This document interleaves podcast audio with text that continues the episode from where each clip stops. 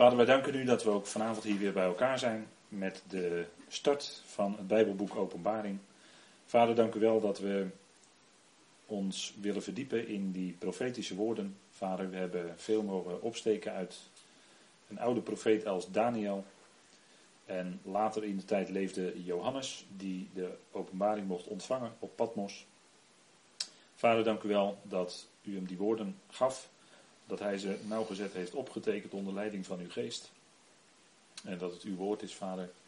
Het is een omstreden Bijbelboek, vader, omdat er zoveel moeilijke, schijnbaar moeilijke dingen in staan. Veel symboliek, vader, en daarom zijn er ook al heel veel commentaren volgeschreven. Maar dank u wel dat u ons wilt leiden door uw woord zelf. En vader, daar willen we heel dichtbij blijven. We zien maar eens te meer hoe belangrijk dat is dat we nauwkeurig volgen wat er echt staat geschreven. En ons niet laten meeslepen door redeneringen van mensen. Vader, dank u wel dat u ons oor te luisteren legt bij die schriften. En bij het laatste Bijbelboek waarin de Heer zelf, uw zoon, Vader, wordt onthuld. En dat is heel bijzonder. Dank u wel dat hij in openbaring als, net als in de rest van de schrift centraal staat. We danken u, Vader, dat we vanavond dan ons gebed is dat wij geleid willen worden door uw geest. Leid ons in het spreken, in het luisteren. Geef overdrachtsvermogen. Geef ons een horend hart. En mogen die hartklop van uw liefde door alles heen verstaan, Vader. En beseffen dat u ons lief heeft. Wat er ook gebeurt. Het gaat nooit buiten uw liefde om. Vader, we danken u daarvoor in die machtige naam van uw geliefde Zoon, onze Heer Jezus Christus. Amen. Goed, wij uh, zullen de inleidende woorden als opening van deze studie lezen met elkaar. En dat is uh, openbaring 1, vers 1 inderdaad. En daar staat, en ik lees met u alleen de eerste drie versen, want dat is in feite de inleiding op het hele boek. En daar staat openbaring van Jezus Christus, die God hem gegeven heeft om aan zijn dienstknechten te tonen of te laten zien wat spoedig moet geschieden. En die hij door zijn engel gezonden en aan zijn dienstknecht Johannes te kennen heeft gegeven. Deze heeft van het woord van God getuigd en van het getuigenis van Jezus Christus alles wat hij gezien heeft. Zalig is hij die leest en zijn zij die horen de, woord van, de woorden van de profetie en die in acht nemen wat daarin geschreven staat, want de tijd is nabij. En uh, dat is natuurlijk uh, maar eens te meer actueel. De tijd is nabij, dat wordt natuurlijk hier gezegd. En uh, dat is natuurlijk nu we 2000 jaar verder zijn, waarvan Peter zegt dat duizend jaar is als één dag en één dag is als duizend jaar. Uh, 2000 jaar zijn inmiddels voorbij, de twee dagen van Hosea 6, maar daar hebben de vorige studie bij Daniel ook al stilgestaan. En daarom is wat hier staat, de tijd is nabij, is maar eens te meer actueel voor ons, omdat wij op de drempel staan van deze dingen die in dit boek beschreven staan. En dat zouden we inderdaad wel goed mogen beseffen. Het Bijbelboek Openbaring, Openbaring van Jezus Christus, is in feite, uh, zou je kunnen zeggen, het, het slotakkoord van heel veel profetie.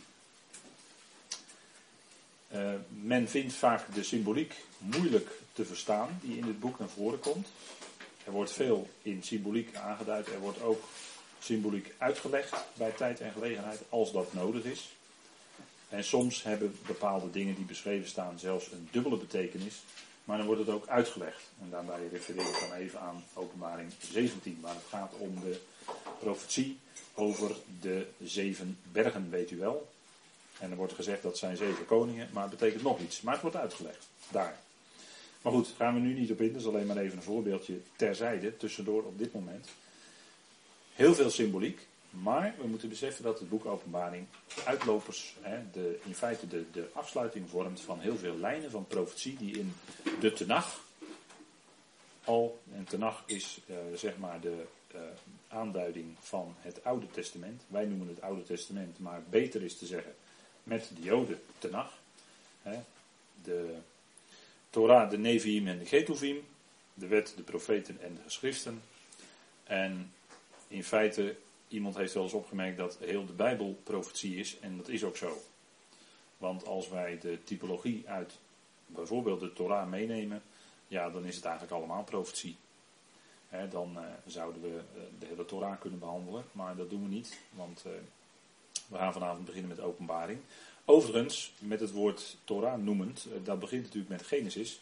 En er zitten wel degelijk ook lijnen van Genesis naar openbaring. En dat zal voor sommigen van u niet onbekend zijn, denk ik. De lijnen die in Genesis beginnen, die eindigen in openbaring. Bijvoorbeeld de bekende belofte dat het zaad van de vrouw de kop van de slang zal vermorzelen. Genesis 3, vers 15. Is uh, of vindt zijn uitloper in Openbaring 12.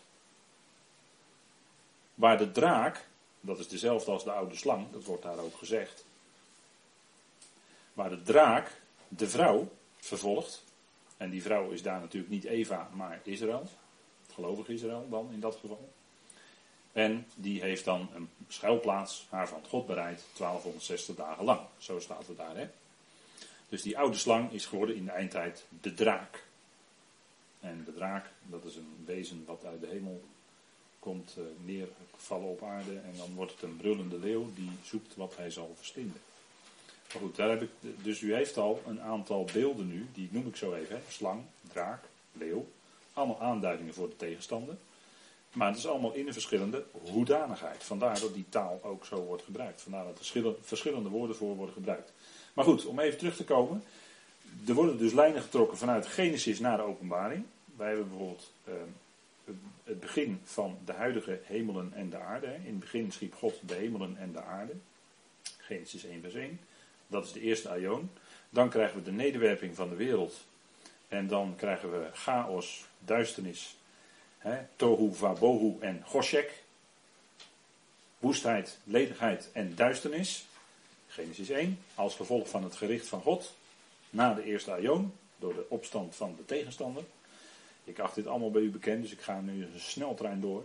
En uiteindelijk eindigt openbaring met de nieuwe hemel en de nieuwe aarde. Dus daar zien we even een lijntje. Kijk, in Genesis 1 vers 1 begint het met de oorspronkelijke schepping, de hemelen en de aarde. Dan krijgen we de nederwerping. En hebben we dus de huidige hemelen en de aarde. En dan krijgen we weer een nieuwe hemel en een nieuwe aarde na de duizend jaren. En zoals u inmiddels denk ik wel gelezen hebt, zijn die duizend jaren echt gewoon letterlijk duizend jaren hoor. Laat u wat dat betreft niet door een theoloog op sleeptouw nemen die graag anders wil uitleggen dan het er staat. Weet dat het onvriendelijk klinkt, maar het gaat hier om de schrift en de waarheid van de schrift. En dan is het zaak om de zaken goed scherp neer te leggen. En de duizend jaar die vindt zijn einde in een kleine korte opstand onder leiding van de tegenstander, die dan uit zijn abyssos, de afgrond, is losgelaten. Een korte tijd, waarschijnlijk 75 dagen. En hij misleidt de volken op de aarde. Ze trekken nog één keer op naar de heilige stad, naar Jeruzalem. En dan daarna komt dus uh, de vernietiging van deze hemelen en aarde door vuur. En komt er een nieuwe hemel en een nieuwe aarde. Dat is dus een uitloper van Genesis 1 vers 1 zou je kunnen zeggen. Die lijntjes die lopen daar gewoon. In het begin van Genesis heb je bijvoorbeeld nog iets, om nog iets te noemen, heel veel water. En aan het eind is er geen zee meer. Ja? Even voor alle duidelijkheid. Hè? Kunnen dus op de nieuwe aarde, als we even over overbevolking praten nu, daar kunnen dus vele, vele, vele miljarden mensen leven op die nieuwe aarde. Dat is helemaal geen probleem. De zee is er niet meer. En als we zien op de landkaart hoeveel zee er nu is, hoeveel oceaan er nu is, en dat wordt allemaal gewoon weer droog, bij wijze van spreken. wordt gewoon weer een nieuwe aarde. Hij zal er dan natuurlijk anders uitzien dan nu, omdat hij door vuur vergaan is.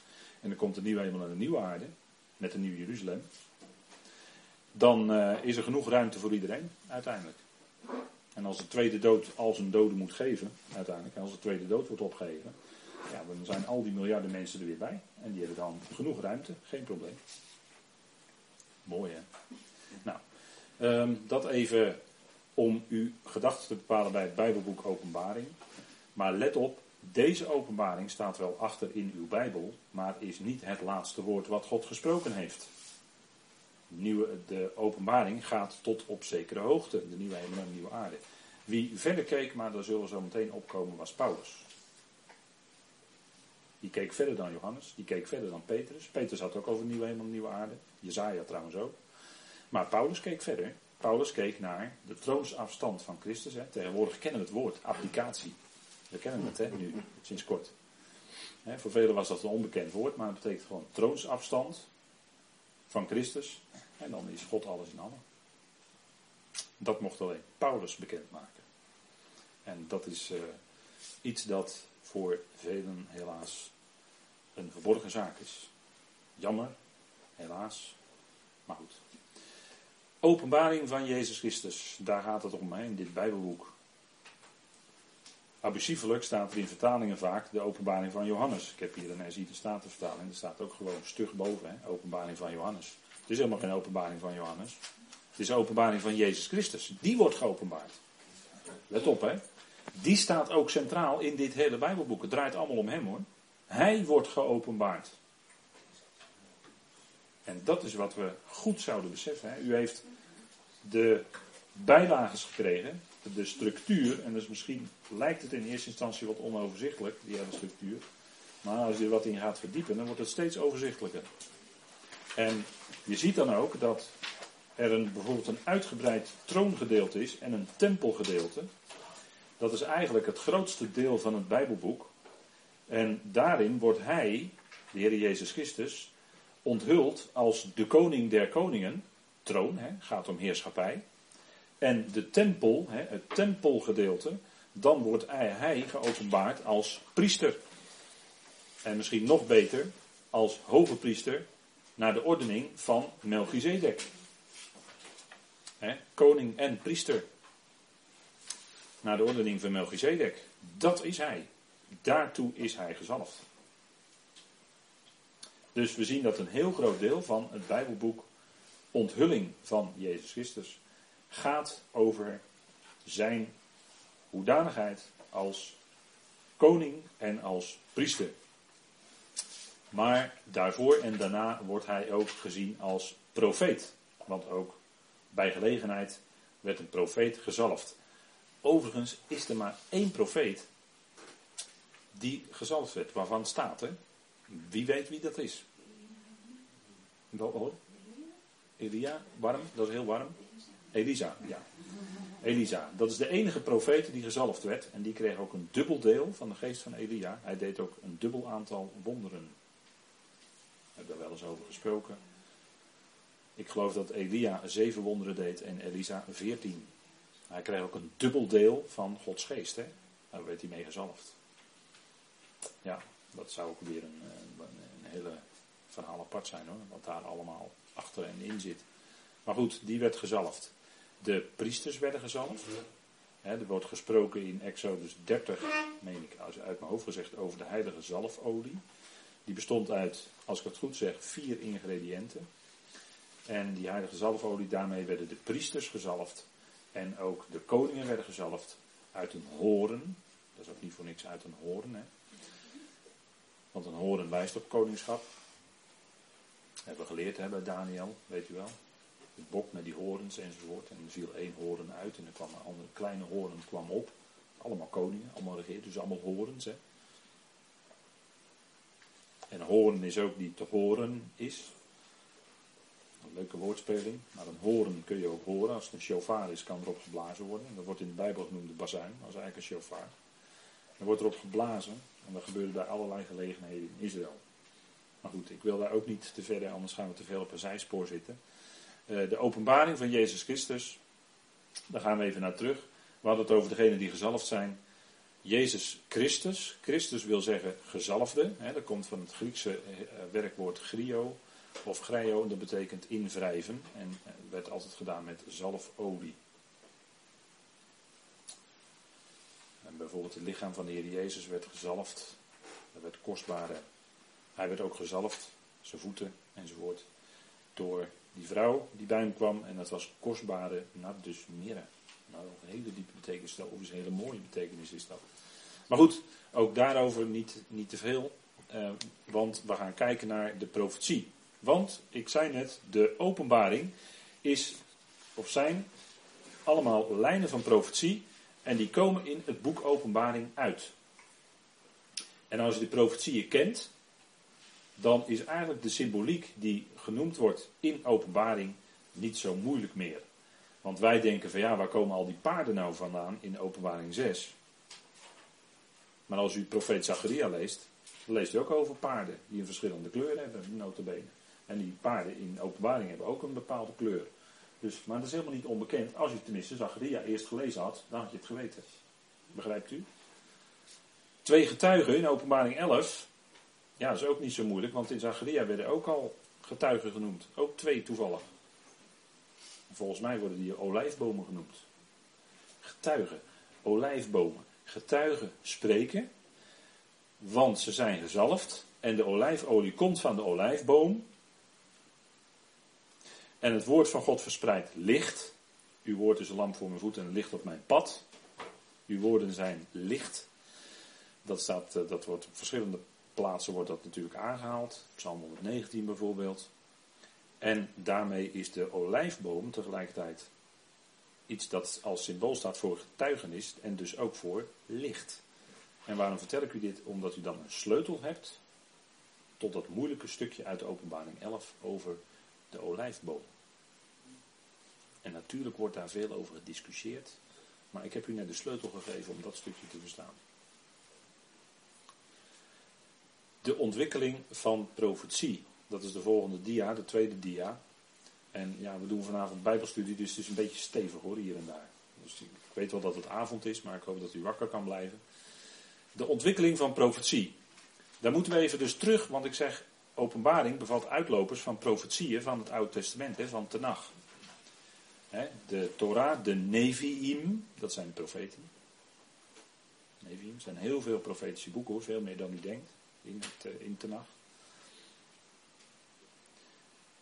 En dan hebben we de Ketuvim, want de profeten beginnen eigenlijk al bij Jozua. Dat is eigenlijk al een vroege profeet zou je kunnen zeggen. Een vroeg profetisch boek, Jehoshua. Trouwens een mooie naam hoor. In, in de naam alleen al een voorafschaduwing van de Heer Jezus Christus. Ook Jehoshua. Dat is heel mooi, het zit heel veel in. Gaan we zien. Wat zagen de profeten van voor de ballingschap? De ballingschap, daarmee bedoel ik de Babylonische ballingschap. Want u denkt van ja, welke ballingschap is dat nou? De Assyrische of de Babylonische? Ik bedoel eigenlijk hiermee de ballingschap van toen het hele volk dus in ballingschap was. En dat was ten tijde van Babel. Dat begon allemaal ongeveer in 606 eh, BC, hè, before Christ, voor Christus. En dat eindigde, hè, er waren ongeveer drie wegvoeringen zeg maar. En dat eindigde zo'n beetje in 586 voor Christus. Hè. Dat ging in fases. 586 was de laatste. Dan ging koning Zedekia enzovoort. Die werd naar Babel weggevoerd. Nou goed, dat moet u allemaal maar nalezen.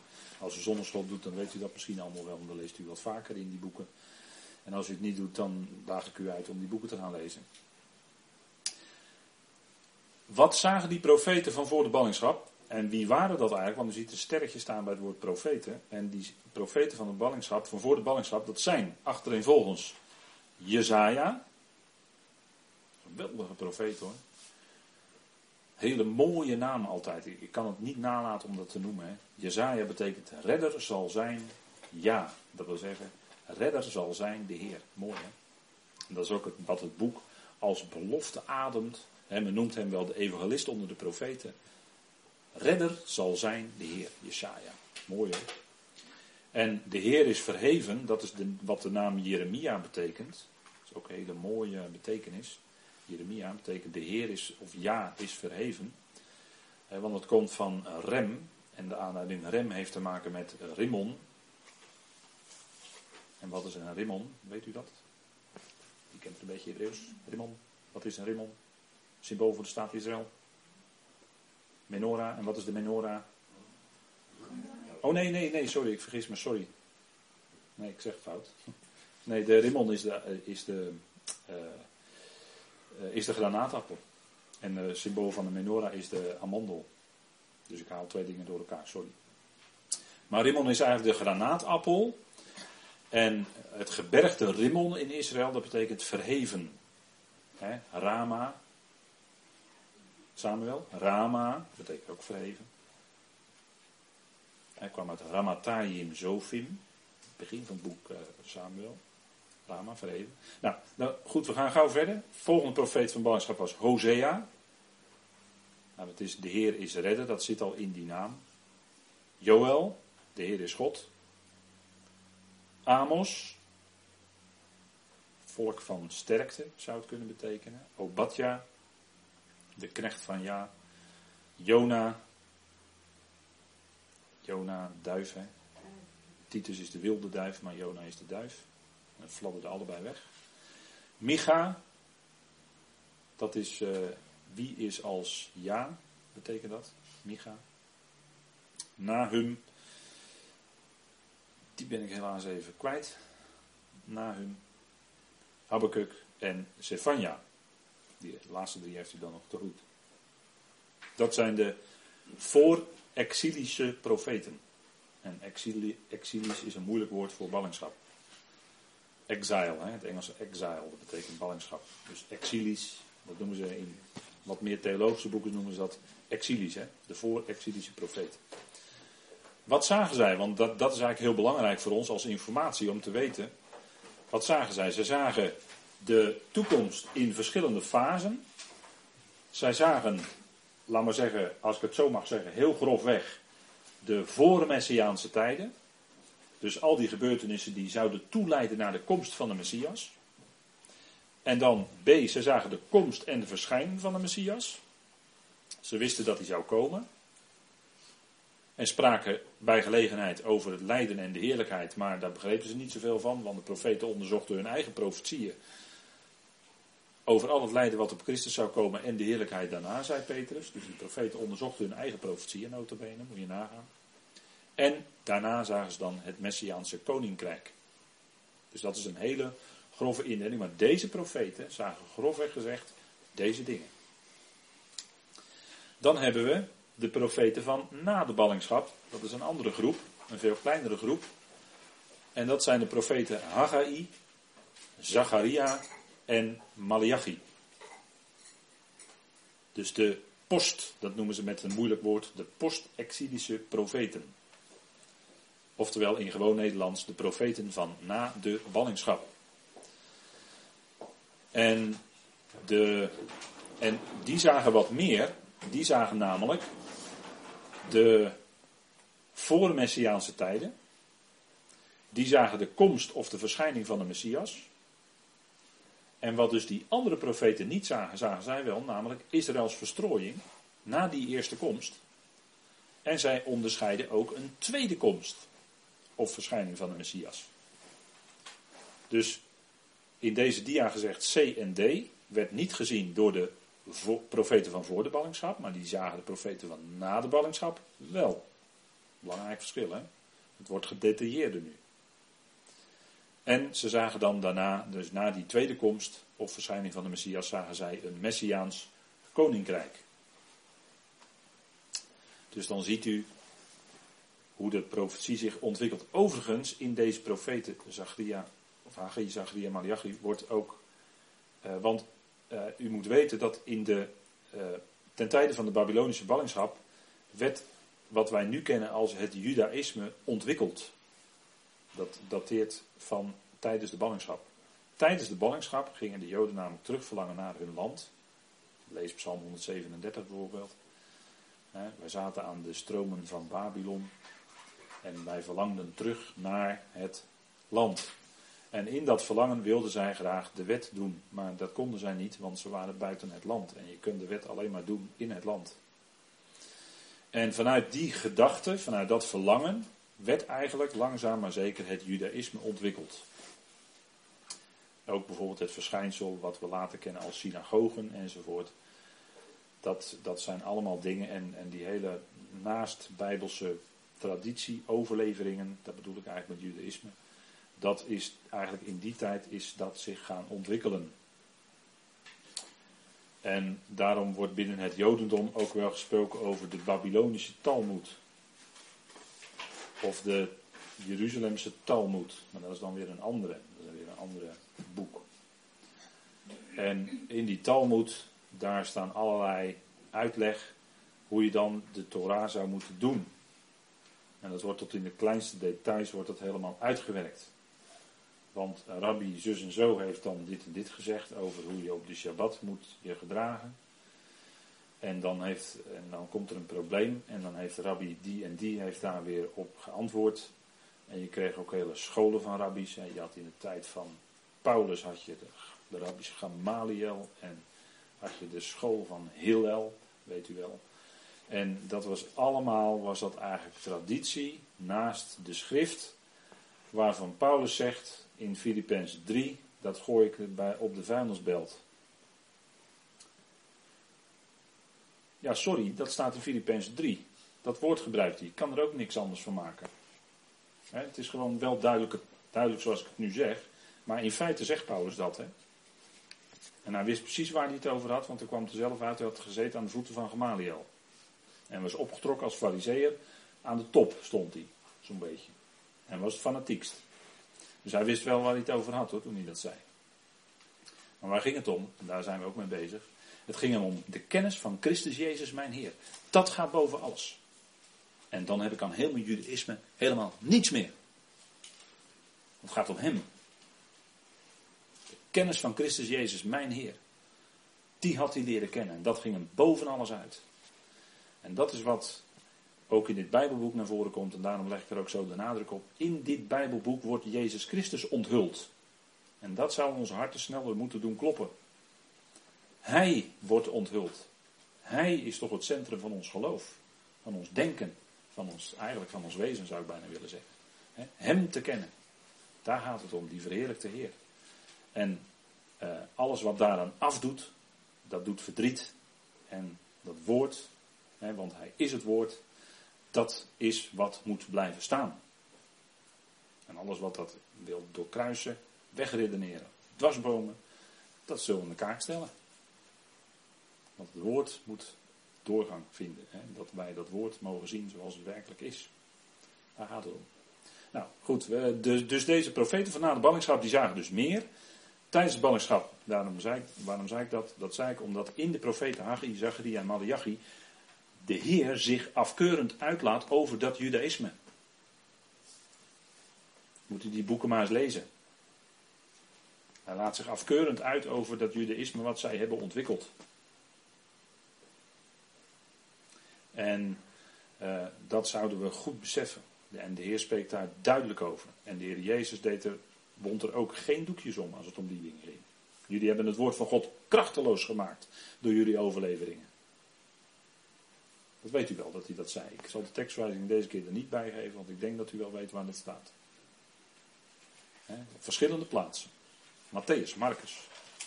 Nou, zo was de Heer, die nam geen blad voor de mond, die was ongelooflijk fel als het over die dingen ging. Dan zegt u, ja, ja, stond hij dan wel in de liefde? Nou, zeker weten dat hij in de liefde stond, want het was liefde tot vader, tot het woord van vader. Die liefde, daar ging het om. Begrijpt u? En, en daar, dan nam hij geen blad voor de mond. En als mensen in nood waren, dan ontfermde zij zich, dan was hij met innerlijke ontferming bewogen. Zeker, zeker. Maar als het ging om het woord en het krachteloos maken al dan niet, was hij ongelooflijk fel en dan reageerde hij als een leeuw. Dan brulde hij, bij wijze van spreken. Nou, dat wordt dus, dat judaïsme wordt dus in die profeten al aan de kaak gesteld. Dus het verdient wel aanbeveling om die eens te lezen. Dus de profeten van na de ballingschap zagen dus gedetailleerder. En er waren ook nog profeten van, en dat is dan de volgende dia, van tijdens de ballingschap. Wat zagen de profeten? Die profeteerden tijdens de ballingschap. Nou, die zagen nog gedetailleerder. Dan wordt het nog boeiender, zou je bijna kunnen zeggen. En dat waren de profeten Ezekiel en Daniel. En Daniel, daar hebben wij ons inmiddels al mee bezig gehouden. En we hebben ook al verbanden gezien van Daniel met de openbaring. Hè? Heel duidelijk. Hè? Zeven koppen en tien horens en al dat soort zaken. Vinden we zowel in Daniel als in openbaring. Vier beesten. Samengesteld groot wild beest zien we in openbaring. En dat is allemaal wat, uh, wat dus uh, in Daniel al uh, de contouren had. Hè? Wordt door Daniel al beschreven. Ezekiel. Nou, wat zagen zij? Zij zagen ehm, nog gedetailleerder, want zij keken nog een stukje verder zou je kunnen zeggen. Zij zagen namelijk dat na de eerste komst, Israëls verstrooiing, de tweede komst, het Messiaanse koninkrijk, dat daarna nog Gog en Magog zou komen. En verder Ezekiel geeft een aantal hints van nog verder. Daniel, voor zover ik weet, of ik moet zich herinneren dat er misschien wel hints in zaten, maar voor zover ik weet niet zo. Daniel gaat erg gedetailleerd in op de tijd van eh, rondom de 70 jaarweken en de tijd die daar onmiddellijk aan vooraf gaat. Dus er werd heel geconcentreerd op die profetie van die 70 jaarweken. 70 maal 7 maal. Zei de Heer tegen zijn uh, discipel Petrus, hoe vaak moet ik mijn broeder vergeven? Toen zei de Heer 70 maal 7 maal, 490. En dat is precies de periode van die 70 jaarweken. Dus wat doet de Heer? Hij vergeeft zijn broeders. Israël vergeeft hij 490 jaar en brengt zelfs nog later in het koninkrijk. Kijk, dat betekenen die woorden. En Ezekiel en Daniel zagen dus verder als profeten tijdens de ballingschap. En konden dus van de Heer het zicht krijgen op wat daarna ging gebeuren. Ezekiel zag bijvoorbeeld heel duidelijk de eenwording van de twee stammen en de tien stammen. En dat moest hij ook in symboliek, ik geloof met houten of zo tegen elkaar. Dan moest hij op zijn zij gaan liggen. Allemaal hele vreemde dingen moest hij doen. Maar dat is allemaal natuurlijk symboliek. Hè? En die twee en die tien stammen komen dan bij elkaar. Juda en Ephraim. Juda als aanduiding van de twee stammen en Ephraim als aanduiding heel vaak in de profetieën van de tien stammen. En dat is een beetje vreemd waarom die Ephraim genoemd worden, maar dat heeft te maken met het eerstgeboorterecht. Want Ephraim had eigenlijk het eerstgeboorterecht, hè? dat weet u hè. Jozef, het eerstgeboorterecht ging van Jacob naar Jozef. En toen kwamen Manasse en Ephraim en toen ging Jacob ze zegen en toen kruiste hij zijn handen. Wist hij natuurlijk precies wat hij deed. En toen kreeg Ephraim, die kreeg het eerstgeboorterecht. Die kreeg de rechterhand. Dus het eerstgeboorterecht ging naar Ephraim. En daarom wordt ook heel bijzondere profetie over Ephraim uitgesproken. Eh, de eerstgeborene krijgt ook een dubbel deel. Die krijgt een dubbel deel. Vandaar dat de naam Ephraim ook eindigt op een ayim. Ephraim, dat is een dualis, uitgang. Een dubbele vrucht, hè? want Ephraim bestaat uit pr, hè? pri, pr, dat betekent vrucht. Ephraim is dubbele vrucht. Vandaar dat die naam, vandaar dat die zo heet.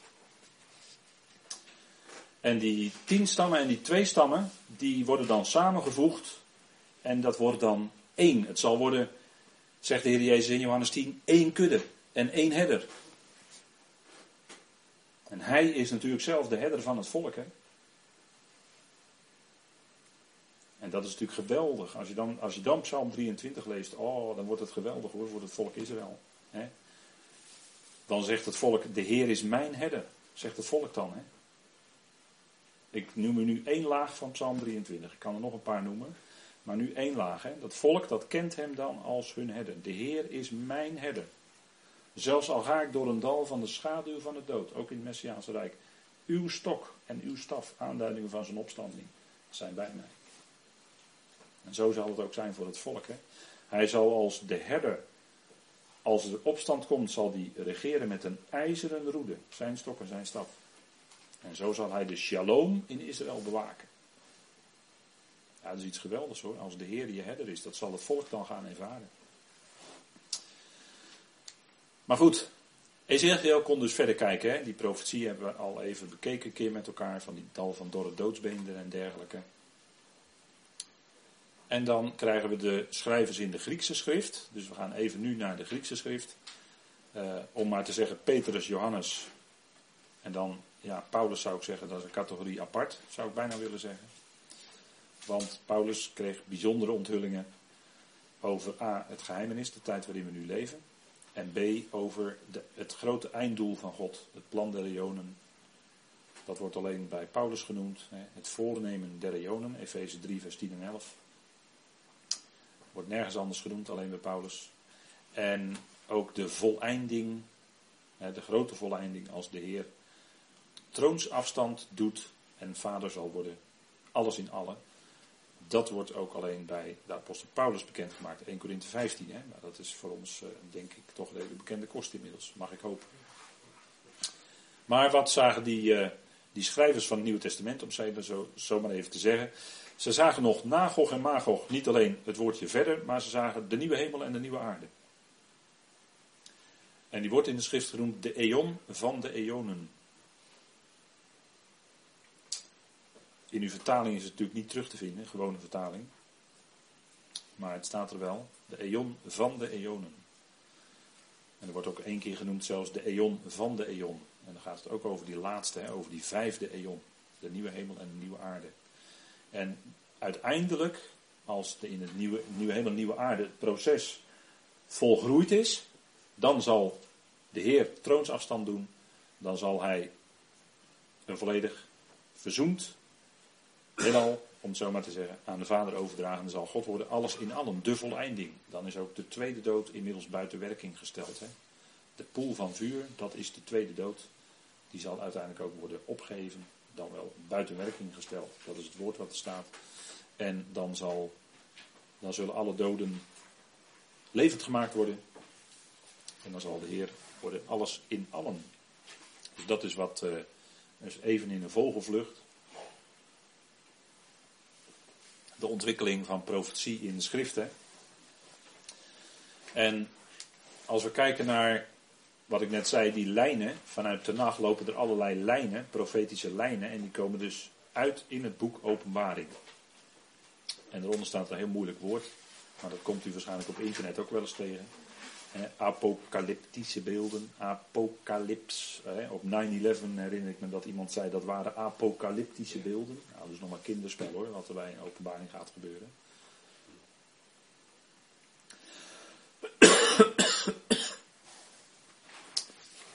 Maar dat is een Grieks woord, de apocalyps.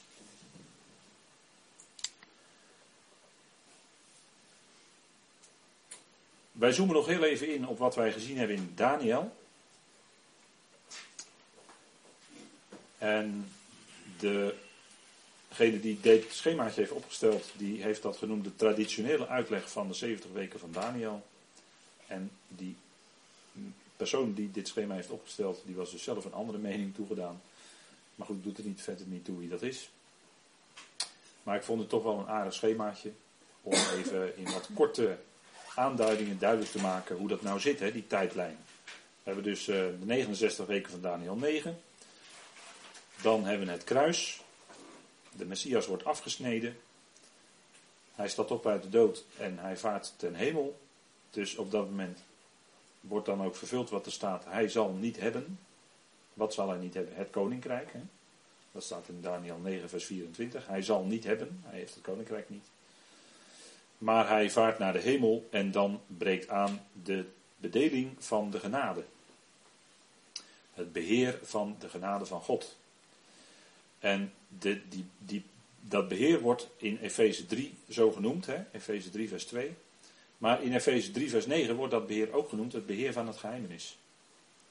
Waarom? Omdat dit een, als het ware een geheime periode was die voor de meeste profeten onbekend was. De profeten wisten dan weliswaar wel van de verstrooiing van Israël. Maar ze wisten A niet hoe lang die periode zou duren. En B ook niet wat er in die periode precies zou gaan gebeuren. Namelijk de roeping van het lichaam van Christus. Dat gaat in, die, in dat beheer van het geheimenis gebeuren. En dat, dat, we zitten nu aan het eind daarvan.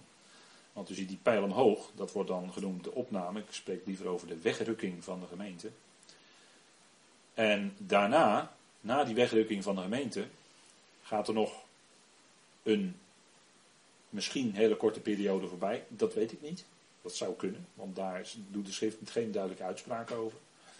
En dan krijgen we dus die 70ste week van Daniel, die weer uiteenvalt, hebben we gezien hè, bij de bespreking van het boek Daniel, zeer uitgebreid dat die periode uiteenvalt in twee delen van 3,5 jaar. En in het midden ziet u dan een streepje staan. Dat markeert natuurlijk de omkering als het beeld van het beest wordt opgericht, de gruwel der verwoesting, waarvan gesproken is door Daniel de profeet. En die tweede 3,5 jaar wordt dan in de schrift genoemd de grote verdrukking. En we hebben ook gezien dat die periode bij gelegenheid in Lucas wordt genoemd de toren of de verontwaardiging. Periode van toren of verontwaardiging. Dus voor die toren worden wij weggenomen. En als we even bijlage 3 erbij pakken. Ik dat u die bij u heeft. Bijlage 3. Daar heb ik een korte opmerking gemaakt en die wil ik toch nog even met u nalezen. Want in die 70ste week zullen een groot deel van die gerichten zoals die in openbaring beschreven staan plaatsvinden. En dat is dus een korte periode waarin heel veel gebeurt. Maar voor die periode worden wij dus weggerukt. En ik heb daarvan opgemerkt in bijlage. Ik zeg bijlage 3, maar het is bijlage 2, sorry. Bijlage 2. Bijlage 2 en dan aan het midden. De gemeente die het liggen van Christus is, zal deze periode van gerichten echter niet meemaken, omdat die, die gemeente, niet op aarde past als God oorlog verklaart aan de mensheid. Het zal een totaal andere tijd zijn. Nu geldt verzoening en houdt God vrede onder alle omstandigheden. Dan, dus in die tijd van openbaring, dan zal de tijd van verzoening voorbij zijn en moeten de ambassadeurs van de vrede weggeroepen worden. Het wordt oorlog, voor een korte periode, dat wel. We lezen in 1 Thessalonicense 1 vers 10 dat de zoon ons bergt uit het komen van de verontwaardiging. Dus let op, hè, uit het komen van de verontwaardiging. Dan is die er nog niet, maar dan is die bezig te komen. Scherp lezen. En uit, er staat ek, uit het komen van die verontwaardiging zal de zoon ons dus bergen. En bergen betekent in veiligheid brengen.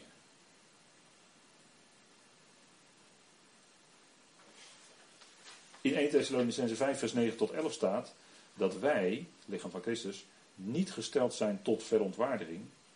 Zeker uw toren, zo wordt het altijd vertaald. Maar tot verkrijging van redding door onze Heer Jezus Christus. En we lezen dat wij, gerechtvaardigd in het bloed van Christus, door hem gered worden van de verontwaardiging.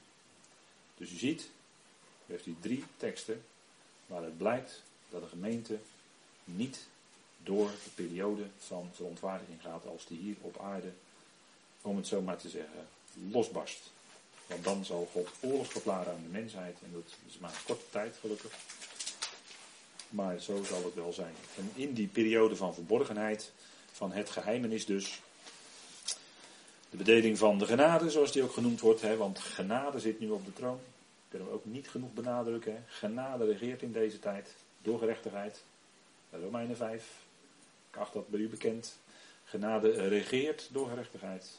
Paulus zegt, wij zijn niet onder de wet, maar onder genade, Romeinen 6. Dus genade regeert in deze tijd. God houdt vrede, onder alle omstandigheden. Hoe de mensen ook keer gaan, maar God, vanuit God gezien is het vrede. En als deze geweldige tijd, hè, geestelijk gezien geweldige tijd moet ik dan zeggen, van genade voorbij is, dan zal er een hele andere tijd gaan aanbreken.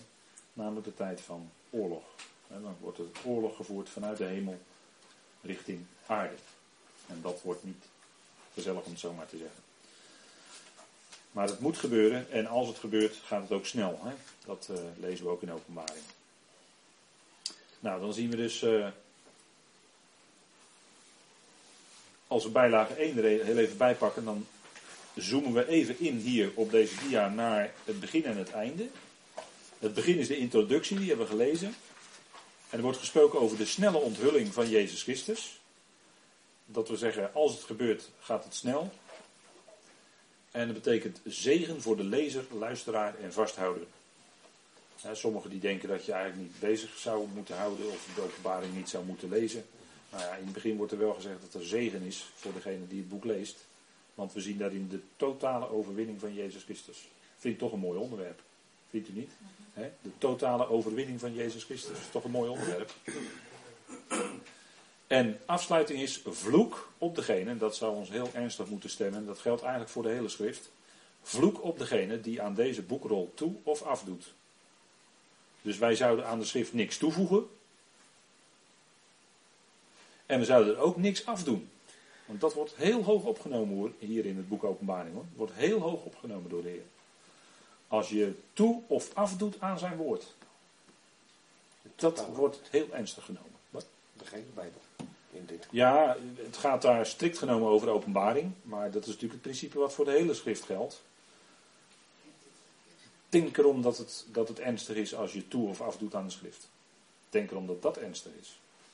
En we zouden, hè, ergens in de schrift staat dat wij zouden mensen zijn die sidderen voor zijn woord. Sidderen dan in de goede zin, hè. Sidderen voor zijn woord. Want hij spreekt. Hemelen en aarde, zo begint Jezaja. Hemelen en aarde luistert, want God spreekt. Zo begint Jezaja.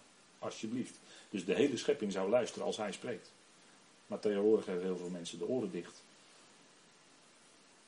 En verwijten God ook nog, waar is die nu? Daar gaan we zo meteen nog over hebben. als antwoord op die vraag. Want het antwoord op die vraag staat wel in de schrift hoor. Echt wel? Ja, tuurlijk. En boven die zegen voor de lezer, luisteraar, vasthouden. Vasthouden is iemand die zich aan het woord vasthoudt. Waarschijnlijk. Tuurlijk, ja, die zich aan het woord vasthoudt en die het woord ook vasthoudt zoals het is. Maar een luisteraar die uh, kan luisteren, maar het is niet uh, voorbij gaan. Ja, met luisteren. Ja, oké, maar met luisteren wordt natuurlijk bedoeld degene die het echt hoort en ook met het hart hoort dan. Hè, met, met zijn, ook in zijn hart laat komen, die echt hoort. Die het niet als uh, kennisgeving en vervolgens de eigen gedachten daarvoor in de plaats legt, maar die het echt hoort zoals het er staat. En dan zouden we ook inderdaad woord voor woord zouden we moeten bestuderen. En uh, dat is ook het concordante principe. Woord voor woord de schrift uh, nagaan. Schrift met schrift vergelijken. En dat is wat we zouden doen. Hè? En dat doen we ook. Want dat is de enige manier om de schrift te kunnen verstaan. Een uitleg, dat vond ik wel heel mooi. Die merkte op bij de, bij de, bij de, de introductie van uh, zijn bespreking, om het zo maar te zeggen, van openbaring dat je de, eigenlijk alleen de schrift zelf nodig hebt om het te kunnen begrijpen. En dat vond ik eigenlijk wel heel mooi, want de schrift is natuurlijk een eenheid. En het, het vaste principe om schrift met schrift te vergelijken is dus datgene wat nodig is om de schrift te kunnen verstaan. soms wordt er wel eens beweerd van ja, je moet ook weten hebben van de, de, de geschiedenis van uh, X en van Y en van dat volk en dat volk. Nou, die buitenbijbelse dingen, uh, soms kan het behulpzaam zijn, maar het is niet essentieel om de schrift te kunnen begrijpen. Want de schrift kun je begrijpen, hè, ook wat wij dan zeggen misschien qua verstandelijke vermogens, maar dat is helemaal niet zo belangrijk hoor. Of je verstandelijke vermogen iets meer is of iets minder, dat is niet zo belangrijk. Het gaat erom of je een gelovig hart hebt. Daar gaat het om. Of je een hart hebt wat op God vertrouwt. En dan zul je zijn woord ook aanvaarden en dan zul je zijn woord ook gaan begrijpen. En het vaste principe in de schrift is ook, wie zoekt zal vinden. Als je echt de waarheid wil weten, dan kom je bij Jezus Christus uit. Kan niet anders. En dan weet je ook, als je hem gevonden hebt, om het zo maar te zeggen. Nu spreek ik even vanuit de menselijke ervaring. Als je hem gevonden hebt, dan weet je ook dat je de waarheid gevonden hebt. En dan wil je nooit meer iets anders. En dan wil je ook alles horen wat hij zegt. Nou, dat is ook helemaal openbaring. Dan wil je alles horen wat hij zegt. Dan wil je hem tot in de puntjes, tot in alle details wil je hem leren kennen. Nou, hoe kun je dat dan beter doen dan door zijn woord? Ik denk dat er niet een andere weg is. Als mensen wel eens zeggen, die hebben een bepaalde ervaring en die zeggen dan soms wel eens, ja, toen openbaarde God of toen openbaarde Jezus zich aan mij. En het is zonder de schrift, dan uh, denk ik van, nou, daar heb ik mijn grote twijfels. Heb grote twijfels. Welke geest daar aan het werk is. Maar als het gaat door de schrift, daar werkt zijn geest door. Die werkt door het woord en nooit los van het woord. Altijd door het woord van God en nooit los daarvan. Dat is ook een vast principe hoor. En schrift met schrift vergelijken. En als je schrift met schrift vergelijkt, dan kom je inderdaad erachter hoe het zit. Dan kom je achter die waarheid. Daar heb je niet allerlei buiten bijbelse kennis voor nodig. En dit is uh, mooi, uh, een mooie illustratie uit de natuur. Van bergtoppen, zo zagen profeten, daar hebben we mee bezig gehouden net. De profeten zagen de bepaalde bergtoppen. een profeet zag bijvoorbeeld, die stond dan bijvoorbeeld als die profeet nou links staat van die bergen, van die bergketen, en die staat ook hoog, dan ziet hij misschien die eerste top. En dan ziet hij top die erachter ligt. Maar de dal wat ertussen ligt, ziet hij niet. Dus ze konden die periode van verborgenheid, van geheimnis, konden ze niet zien. Ze zagen wel die eerste komst van Christus. En ze zagen dan dat Israël verstrooid zou worden. Dat is allemaal in dat dal. Hè? En, en dan die volgende piek is weer als de Heer dan terugkomt. Zo, zo zag een profeet dat. Hè? Die zag die bergkammen, zoals u dat misschien ook wel gezien hebt als u in Oostenrijk of Zwitserland bent geweest. Maar wat ertussen ligt, weet je niet. En, en dat is bij de, was bij de profeet het geval. En, en daarom konden zij die periode van verborgenheid, waarin de gemeente geroepen wordt, ook niet zien. En hoe het precies zou gaan met Israël en dergelijke. Dus vandaar, ik vond het wel een uh, mooie illustratie bij uh, wat we net gezien hebben met elkaar. En misschien is het goed om nu even heel kort te pauzeren en dan gaan we na de pauze weer verder met elkaar.